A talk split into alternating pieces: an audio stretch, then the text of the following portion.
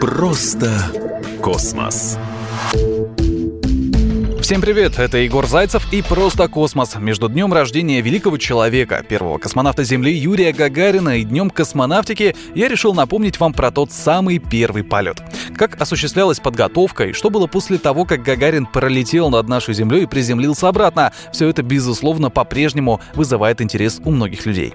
Сергей Королёв хотел как можно быстрее запустить в космическое пространство свой аппарат, ведь была информация, что Штаты планируют осуществить нечто аналогичное уже во второй половине апреля 1961 года. Запуск «Востока-1» никак не освещался заранее. Власти стремились обеспечить секретность. Накануне полета Гагарин написал жене и детям трогательное прощальное письмо. Но так как он все-таки смог вернуться обратно на Землю, в тот день письмо адресатам так и не показали. Лишь после гибели космонавта в 1968 году его передали жене.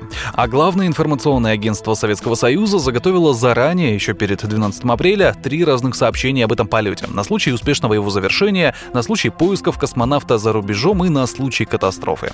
Нельзя сбрасывать со счетов и то, что до апрельского полета «Восток-1» уже было произведено 6 тестовых стартов, и три из них завершились трагедиями.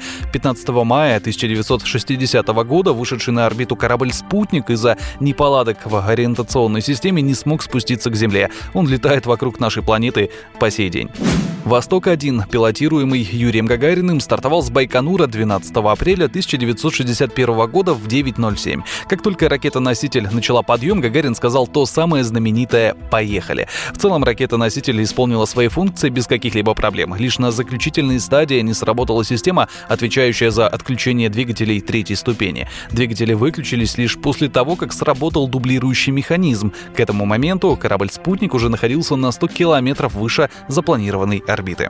Гагарин, будучи на орбите, рассказывал о собственных наблюдениях. Его впечатлила линия горизонта. Она отделяла земной шар от очень черного неба. Он также провел несколько экспериментов. Поел, выпил воду, сделал пару записей простым карандашом. В какой-то момент он отпустил карандаш, и тот сразу же начал уплывать от него. Гагарин пришел к выводу, что подобные вещи в невесомости следует фиксировать. До полета оставалось загадкой, как психика человека может отреагировать на условия космоса, поэтому внутри корабля была реализована организована особая защита от умопомешательства пилота. Чтобы управлять кораблем, Гагарин должен был перейти на ручное управление, а для этого ему необходимо было открыть конверт с одним листочком, на котором была записана математическая задача. Только решив ее, можно было узнать код доступа к панели управления.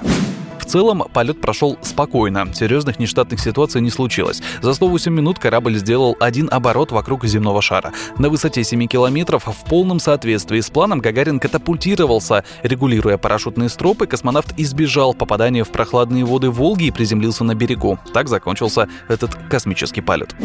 Как только об этом стало известно Хрущеву, он позвонил министру обороны Малиновскому. В ходе разговора Хрущев попросил о том, чтобы Гагарину как можно быстрее присвоили звание майора. И, кстати, в сообщениях ТАСС от 12 апреля фигурировал уже майор Юрий Гагарин. А вот сам космонавт узнал о своем новом звании лишь после приземления. А еще чуть позже ему присвоили звание Герой Советского Союза. 27 марта 1968 года Гагарин погиб в авиакатастрофе в Владимирской области. Он разбился, когда вместе с инструктором Владимиром Серегиным осуществлял плановый полет на самолете МиГ-15. С истребителем Гагарина пропала связь, позже обломки машины нашли в нескольких десятках километров от аэродрома. Все обстоятельства катастрофы не выяснены и по сей день.